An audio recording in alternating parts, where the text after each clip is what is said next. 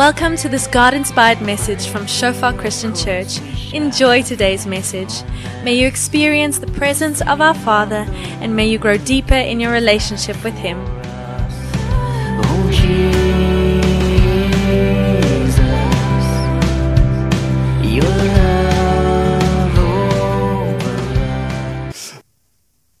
Welcome, everyone. It's a privilege to be here tonight. For those of you who don't know me, my name is Vian. I'm one of the pastors here, and it's a real privilege for me to preach the Word of God tonight. And uh, I'm going to be speaking about our favorite spiritual discipline fasting.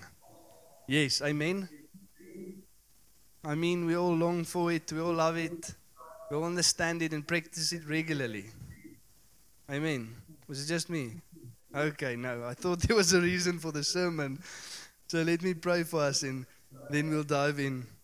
Yes, Lord, thank you for your goodness, Father. Thank you for your love for us, Lord. Thank you for your grace, Lord. Thank you for healing and restoration.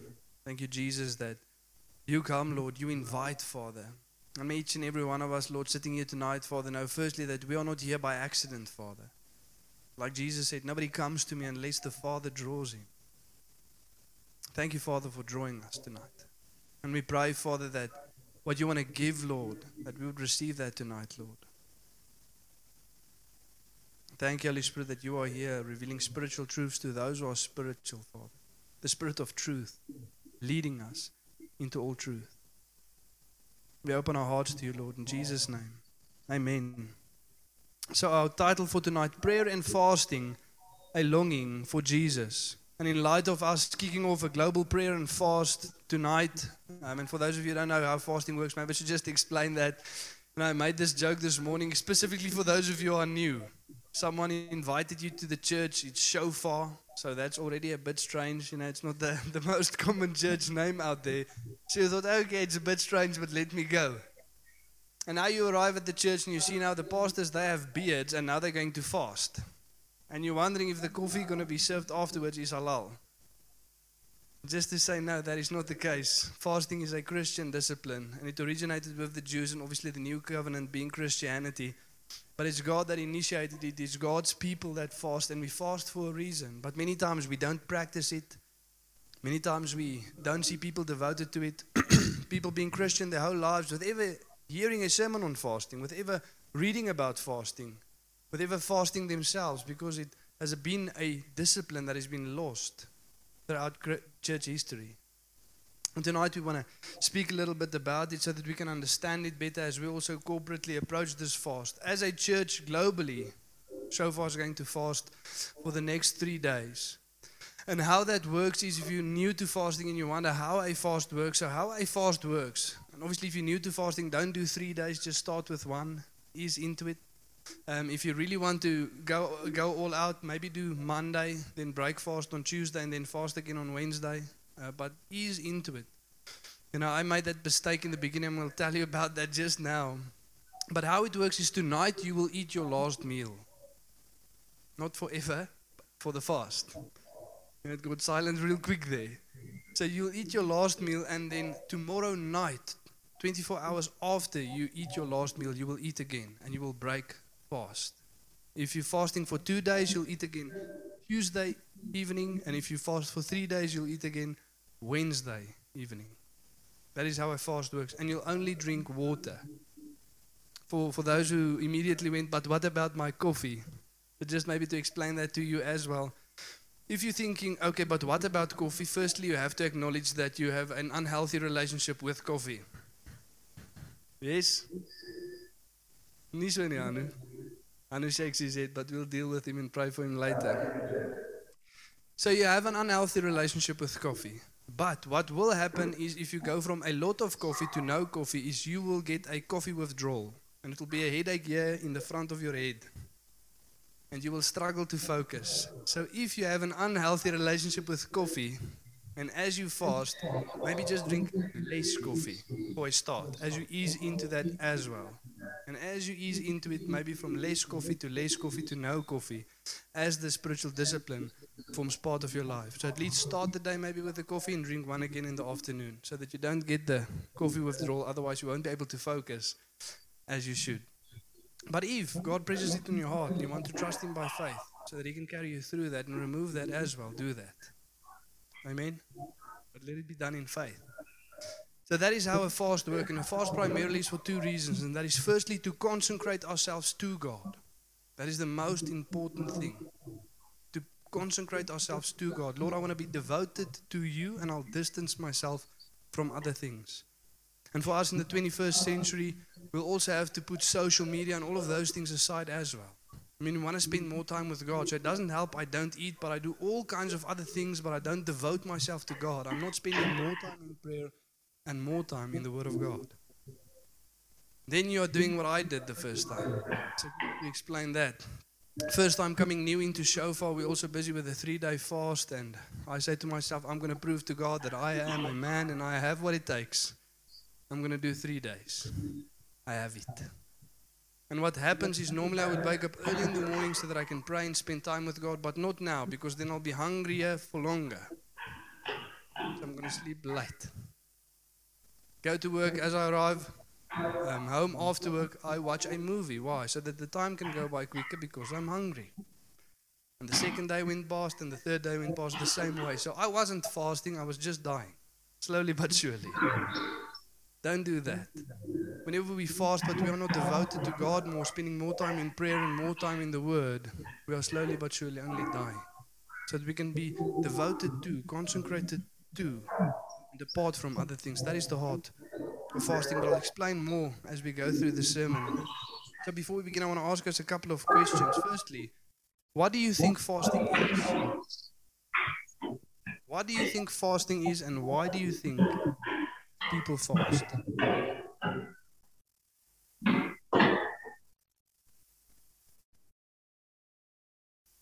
What is fasting, and why do you think people fast? And now for the second question when was the last time you fasted, and why did you fast?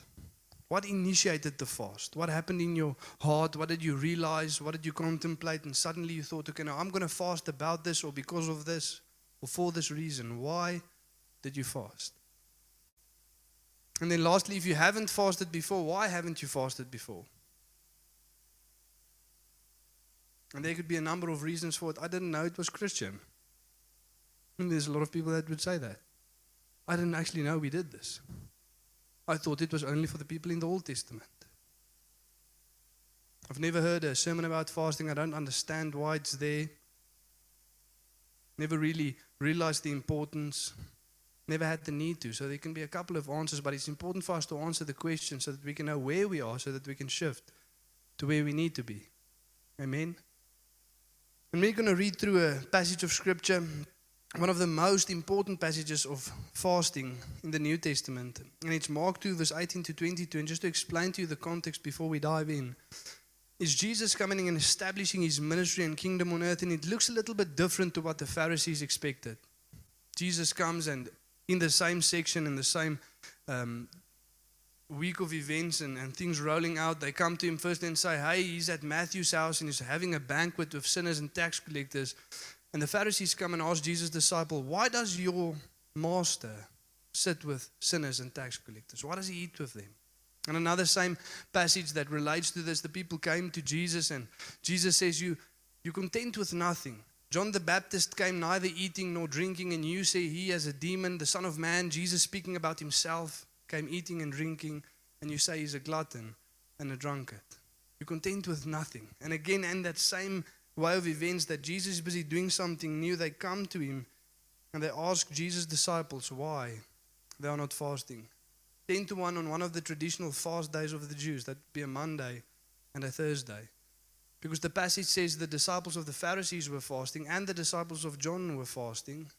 And the people came and asked Jesus, But why does your disciples not fast? So that is the context. And two important questions we need to ask ourselves as we approach this text is firstly, when can the disciples not fast? When doesn't it make sense? The fast cannot happen if this is the condition. Doesn't make sense. And secondly, when will they fast again? So, with those two questions in mind, let's read Mark 2, verse 18 to 22. Now, John's disciples and the Pharisees were fasting, and the people came and said to him, Why does John's disciples and the disciples of the Pharisees fast, but your disciples do not fast. And Jesus said to them, Can the wedding guests fast while the bridegroom is with them? As long as they have the bridegroom with them, they cannot fast. The days will come when the bridegroom is taken away from them, and then they will fast in that day. No one sews a piece of unshrunken cloth on an old garment. If he does, the patch tears away from it, and the new from the old, and a worse tear is made. And no one puts new wine into old wineskins. If he does, the wine will burst the skins, and the wine is destroyed. And so are the skins. But new wine is for fresh wineskins. And so they're coming and they're asking Jesus this question Why do your disciples fast? And I've heard a couple of sermons on this specific passage of scripture speaking about new wine, speaking about new wineskins, speaking about new garments, but we have to answer the question. Amen. I mean, Jesus is busy answering the question, so it has to relate to fasting. That is what this text is about. This is what the question was. And to answer the question, why does his disciples not fast? We firstly have to consider why did the people in the Old Testament fast? Why did they fast? And I've realized lately that people believe that there were no good Pharisees, not a single one. Because if you ask people why did the Pharisees fast, it's just now for the approval of people. They did it out of hypocrisy. They wanted to show God how religious they are. But I believe there was a couple of good ones somewhere. At least. So it falls into two categories when we ask the question why did the people of the Old Testament fast? Firstly, those who appear in heart, really seeking God and doing it for the right reasons, and then obviously those who didn't. And for those who fasted with an upright heart and for the right reasons, it could be summarized into three categories. If you looked at why, what happened, what initiated, to what end did the people in the Old Testament fast? Three categories. The first one is inwardly. When they realize the sinfulness of their own nature. When they realize how far they've drifted away from God, when they realize they've become apostate, when they realize they're hungering for other things instead of God. And whenever Israel realized this, whenever someone in the Old Testament realized this, they normally fasted. Lord, we are turning our hunger back to you. Secondly, it's an outward by the nations and the tribes around them. Lord, we see how lost and how broken the people around us are. And then they fasted. And thirdly, it was forward, looking forward, wanting to be guided by God and walking with God to where God is leading. And the one thing that underlined all of those was the Redeemer that was to come, the Messiah that was to come, the new covenant that was to be established, the shepherd that will come and lead his people, Israel. That underpinned it. They were longing for Jesus. And when they fasted, they said to God, Lord, we see our own sinfulness. We see the sinfulness of those around us. We see the lack of leading. And we see the spiritual passivity. And we are longing for the day when you will come and establish your kingdom on earth. When the shepherd will come to shepherd his people. When God himself will walk with us. That is what they were longing for. And it's quite an ironic piece of passage as they're coming to Jesus and asking him this question. Have you ever looked for something that you had in your hand? Anybody? Estelle? Yes. Have you ever looked for your glasses while they were on your head? And grace to the people with glasses, obviously, then you can't see. So we understand. But you're looking for something that you already have with you. And that is the ironic thing about this passage the people coming to Jesus and asking him this question. And Jesus answered in the following way, and he says, And Jesus said to them, Can the wedding guest fast while the bridegroom is with them? As long as they have the bridegroom with them, they cannot fast. And what is busy happening is the people are asking the bread of life why his disciples aren't hungry. They're asking the bread of life why his disciples aren't hungry. Why aren't they longing for something? And Jesus says to them, Can't you see I'm standing in front of you? The one you longing for, the one you hungry for, the one you thirsting for is standing right in front of you, but you are so spiritually blind that you are unable to see. Unable to see it. Moves me because I know for a fact that if that would have happened today, most of the people that call themselves Christians would have asked Jesus the same question. So spiritually blind, so so lacking the longing and intimacy with God that they ask Jesus why. His disciples not longing for the Messiah to come, and Jesus says, I'm standing right in front of you. And many times we think to ourselves, man, how stupid can they be? How stupid can they be? But how many times do we do the same? Approaching God in fasting or in prayer, and we are asking the one that can sustain us for something else that we think can sustain us more. Our prayers filled with everything but God. Everything but God. There's a lot of things I'm asking God for, there's a lot of things that I'm trusting Him for, but being with Him isn't one of them. To come and remove sin from my life so that I can be close to Him and experience His presence isn't one of them. A lot of other things that I'm asking God for. You see, that relates to the fast of the Pharisees. Trying to show God how holy and how righteous and how good we are so that He can give us what we want. Lord, we've done our part. Now you better do yours. Seeing God as this holy vending machine. We put five rand in. I better get that bag of chips. I've done my part, Lord. Now you better do yours. It's like Jesus says in the parable of the two men going to pray. And he said, and he told this parable in light of those who thought their relationship with God was right. Luke 18, you can go and read it. About the Pharisee and the tax collector going to pray. And the tax collector says, Lord, I fast twice a day. I give a tithe of all that I have. Thank you that I'm not like this tax collector. But I've inherited my salvation. And that is not what fasting is about. And so many times we do exactly the same thing. Asking Jesus, fasting for Jesus, praying, and asking Him for something else that we think can sustain when He is the one that we should be longing for. He's the one that we should be longing for. That's the primary reason why we fast for the presence of Jesus. He says, Well, He is fully present with His disciples. They cannot fast. It doesn't make sense.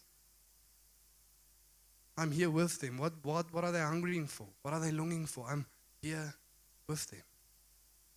Yes, but they don't have homes at that time. They don't have a blessed life at that time. They don't have marriages, maybe. Only Peter that I know of that was married.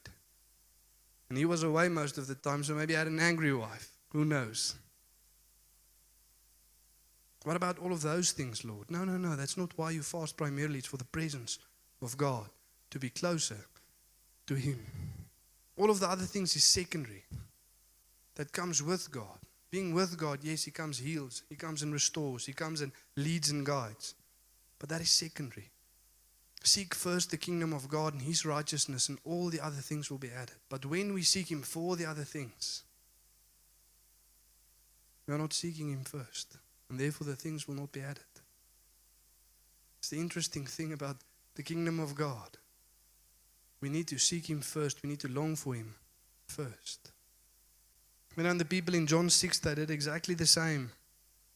Following Jesus, and just after He fed the multitudes with loaves of bread. And it says, and Jesus departed to go somewhere else. And when the people arose in the morning and they saw Jesus had gone, they went after him. And then when they arrived, they said, Teacher, when did you go somewhere else?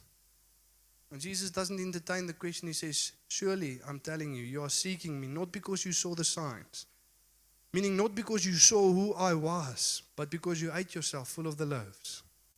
You are seeking me for what I can give and not for who I am.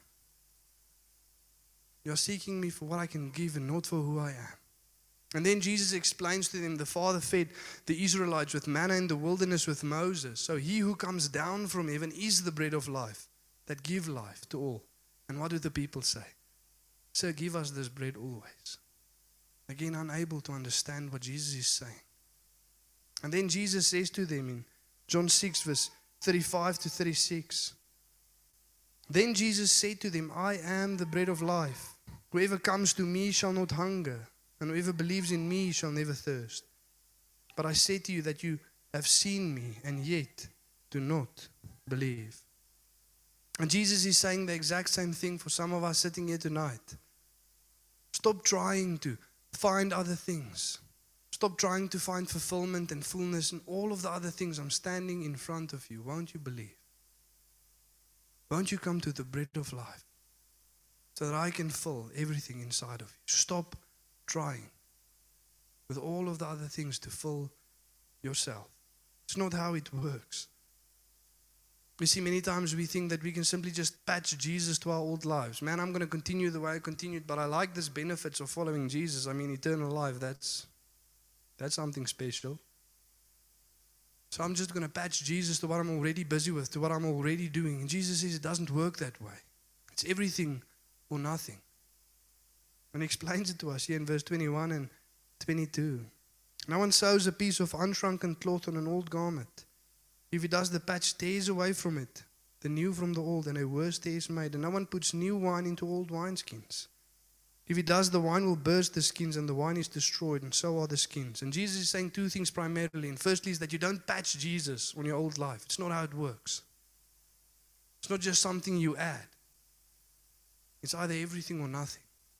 You allow Him to make you a new creation so that He can put the gospel of Christ, the new covenant, into you so that that can have effect through you or nothing. It's not going to work. It's everything.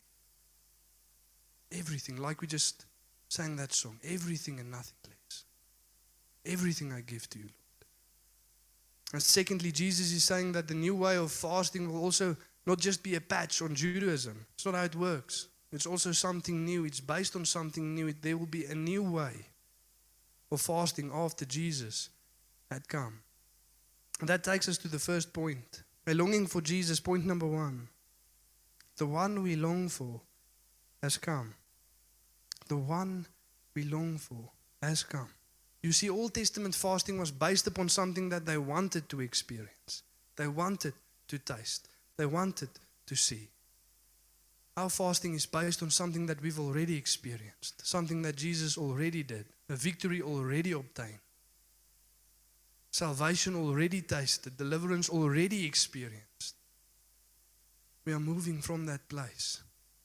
We're not trying to bend God's arm to do for us something that we want Him to do. No, we want more of what is already given. And that is His presence and that is His nearness. We are proclaiming, Lord, we want more of you. That is why we fast. And the reason then, if we say the one we long for has come already, are we still going to fast then?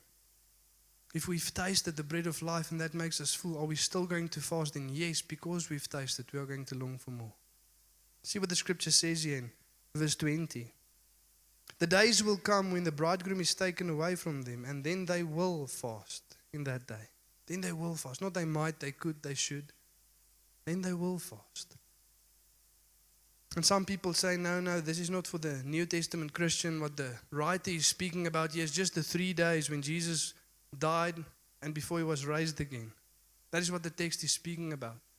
But now our lives should be marked by celebration. We should just have a celebration until Christ comes back for the work that he has done in us. That cannot be. Why? Because when Jesus uses this analogy elsewhere in the Gospels about the bridegroom, he's speaking about the second coming of Christ when he will come back for his church one day. And when we will sit at the Messianic banquet when Jesus restores this world and makes all things new. That is the day that Jesus is speaking about. And secondly, the New Testament was full of fasting. Acts 13, and as they were worshiping and fasting the Lord, the Holy Spirit said, full of fasting, the apostles interpret it, and then they will fast. They will long for more of Jesus. That was what Jesus was speaking about. And Jesus experienced the same, and he set the example for us. He was in relationship with God the Father for all of eternity. Why did Jesus fast? I mean, if we're longing for him, for who did he long? To be with the Father again in heaven to sit at the right hand of God the Father and to be with Him again. But he also longed for that as he trusted the Holy Spirit to lead and guide him as he was ministering on earth. And Jesus set that example for us. And that takes us to the second point a longing for Jesus. We will long for more of Jesus' presence until we are with Him in His fullness. We will long for more of Jesus' presence until we are with Him in His fullness. Jesus is saying to the people that come and ask him the questions, The day that I'm taken away, my disciples will long to be with me again in fullness. And they can look me in the eye when we are together face to face. And we will long for more of what we have already received until that day. Until that day comes, we will long for more of Jesus. And as we are fasting, that is what we are proclaiming. Lord, I long for more of what I've already experienced, what I've already tasted, until I am with you forever in your fullness. And we're also saying, like Jesus said in Matthew 4, verse 4, that man will not live on bread alone, but by every word that proceeds from the mouth of God. Lord, you are the one that sustains me. You are the one that sustains me, Lord. I'm hungering and I'm thirsting for you. And for all three of those things, when we realize that that is not true of us, then that is reason to fast. There is no hunger, there is no longing. I mean, if we get hungry from our bodies not receiving nutrition, and we ask the question like, if you could physically feel the longing of your spirit and your soul, how hungry would it be? How hungry would it be? How much are you longing for Christ? Because fasting holds a lot of benefits, but it's also very revealing. Richard Foster wrote and he says, Of all the spiritual disciplines, none is more revealing than fasting, for it shows us what controls us. Fasting shows us what controls us. For those of us who heard fasting coming up and you thought, Ach, nee, now I can't. Watch out, because that thing is out of place. It's either, either that totally needs to be removed or it's a good thing from God that needs to be reprioritized. But if you thought to yourself, a fast is coming up, oh no, now I can't, watch out. That thing is out of place. And it will keep you from God. And you will not experience Him in His fullness because Jesus says to us in Revelations 2 that He is either our first love or no love at all. He's either God or He's not. He's either leading or He doesn't. You either obey or you don't. It is as easy as that. And whenever you think to yourself, oh, I don't want to fast because, take heed unto that thing. Because either it's something that should just totally be removed from your life, or something that should be reprioritized. Because God needs to be first. I mean, if we say to ourselves, we are going to spend some time to consecrate us to God so that we can be closer to Him, so that He can come and lead and guide, and you say to yourself, no, I don't want to do that because of this thing. Be very aware of that thing and deal with that. You see, there's two things that should determine and prioritize our fasting for us, and that is capacity and necessity. Capacity meaning how often have I fasted before? I see a three day fast coming up. Many people fast for longer than that. But if you don't have the capacity, you know, I, am not sure if I can do it yet. I need to grow into that space. Same with prayer, same with reading the word. If you just open up your Bible and you think, okay, you're going to read the whole thing in one sitting, not going to happen. Everything's not going to enter in as it should. You need to come, you become fit in reading the word. You need to become fit in prayer. You can't just start off. But the one thing that overrides capacity is necessity. And some of us can't afford not to fast. Are you hearing what I'm saying tonight? When it comes to our spiritual hunger and how far we've actually drifted away from God and how little a longing there is for God, we cannot afford not to fast. Now we need to devote ourselves to God and say, Lord, I realize where I am. Like the inward fast of the people of the Old Testament. Lord, I realize how far I've drifted from you, Lord. I'm setting myself aside. Come and do a mighty work in me, Lord. Come and draw me back. Come and give me that hunger again. And to answer the question, how is your hunger for God looking like? It's easy to answer. How does the last two weeks of your life look like? That will give you an indication. Because if there was not once where you cried out, Lord, like the deer pants for water, so my soul longs after you, then there is no hunger. If there was no time in Scripture, no devotion to prayer, then I cannot say I'm thirsting and longing after God. I cannot say I want to walk with Him then, but I'm not walking with Him now. Are you with me? It's easy to see. It's not a relative question. We can simply reflect on the last couple of weeks of our lives, and that'll show us how hungry we are for God. Our lives will reflect that. And whatever you see you were busy with more, move that thing aside. And consecrate yourself to God as you follow Him. And as you're fasting and as you're drawing closer to God, ask Him the question Lord, what is standing between us? What is keeping me from you? What should I remove? What should I repent of? What should I confess of? Who should I forgive? And believe me, God will show you. You will speak and He will lead. But when He does, deal with that thing. Because He's not going to reason with you, He's God. You're going to not tell God, no, Lord, this, this one, let's keep that one for the different fast. Let's deal with something different now. You see, I know that. One of the times I fasted now I was driving away from home the morning, I asked the Lord this question Lord, what stands between us? And God showed me something in my life, and to be honest with you guys, I almost turned around and went and made breakfast. Because I knew that for the rest of this fast, every time I ask God that question, that thing will be like a wall that will not be removed until I deal with it. Because He's not going to bargain with me, He's God. But what leads us to deal with that is the fact that He's a good Father and He doesn't want to shame, expose, or do something bad to you. No, He wants to give you life and life in abundance. But for you to do that, it's like Estelle said, you're going to have to trust Him. You're going to have to do what He says. A good Father leading, and trust me, He will lead. Deal with the things that He shows you, but draw near to God. I want to end off with two positive notes. The first one is that as we are drawing closer to God, as we are saying, Lord, I'm hungering and thirsting for you, I'm longing for you, just know that, that the longing inside of you, God placed there. He's the one drawing near. And secondly, He's also longing after us. There's something Jesus also sets aside till we are with Him again. Did you know that? In Matthew 26, verse 29, Jesus is busy administering the, the um, communion to His disciples.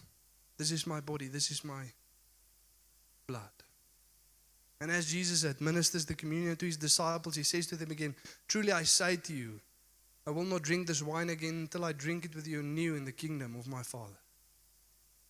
I'm also setting something aside to be enjoyed with you again at the Messianic banquet when I come to fetch my church again. Jesus is also longing for us. And as we are drawing closer to him, he's also drawing closer to us.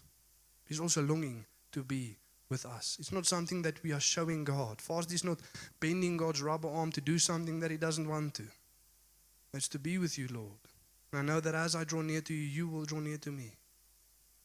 And we read in Matthew 6, verse 17 to 18, to end off us with this.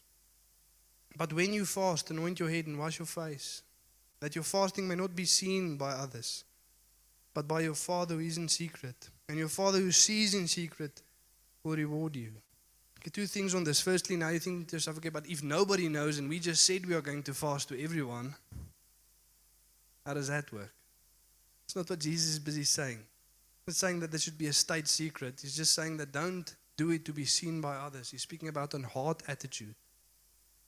Do it as unto the Lord. He's saying you shouldn't keep it a state secret, but don't go to work tomorrow and enter. So don't give me something to eat because I'm fasting more.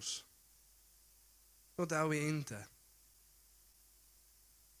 It's a hard condition. And also, if you arrive at work and there's something, everybody has something to eat most on fast days, there's some biltong, some koeksisters, and some cake. And as they're approaching and said, Hey, do you want some of these? And you say no, and they say, Why? Don't say no, I'm not hungry, because then you are lying. Don't lie when you're fasting, guys. Come on. You can tell them, No, I'm fasting. Because you're not doing it to be seen. It's in hard condition. Are you with me? If you're fasting and your wife make you food, don't tell, hey, honey, I'm going to eat this one outside, okay? Dankie liefie, was baie lekker. Don't do that. It's not what Jesus is, is speaking about. It's not wooden literalism.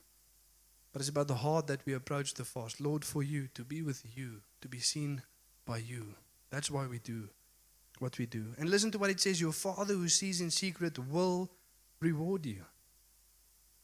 He will reward us. Not he could or he should, or maybe he's going to think about it, but he will reward us. Hebrews 11, verse 6 says, With faith, without faith, it is impossible to please God, because those who draw near to God must believe that he exists and that he rewards those who diligently seek him. And with what does he reward us? Himself. He is the prize. More of Him, more of His presence, and everything that comes with that. But primarily so that we can be with Him and Him alone. You see, if I want God to come and deliver me from certain sins and things that I struggle with in my life, it is so that I can be closer to Him. If I want God to come and give me guidance and leading in, in my life, it's so that I can walk with Him. But it's about Him. If I want to fast so that God can come and bring healing and restoration in our town, it is so that more people can know Him. But it is about Him and Him alone. Amen. And then with that, you can trust God for every other things as well, for provision, for healing, for restoration, whatever the case might be. But that is secondary, primarily to be with God. And there will be a day when we will long no more. And that is when we are with Jesus face to face, and He will satisfy everything in us. But until that day, we will long for more of His presence until we are with Him in His fullness.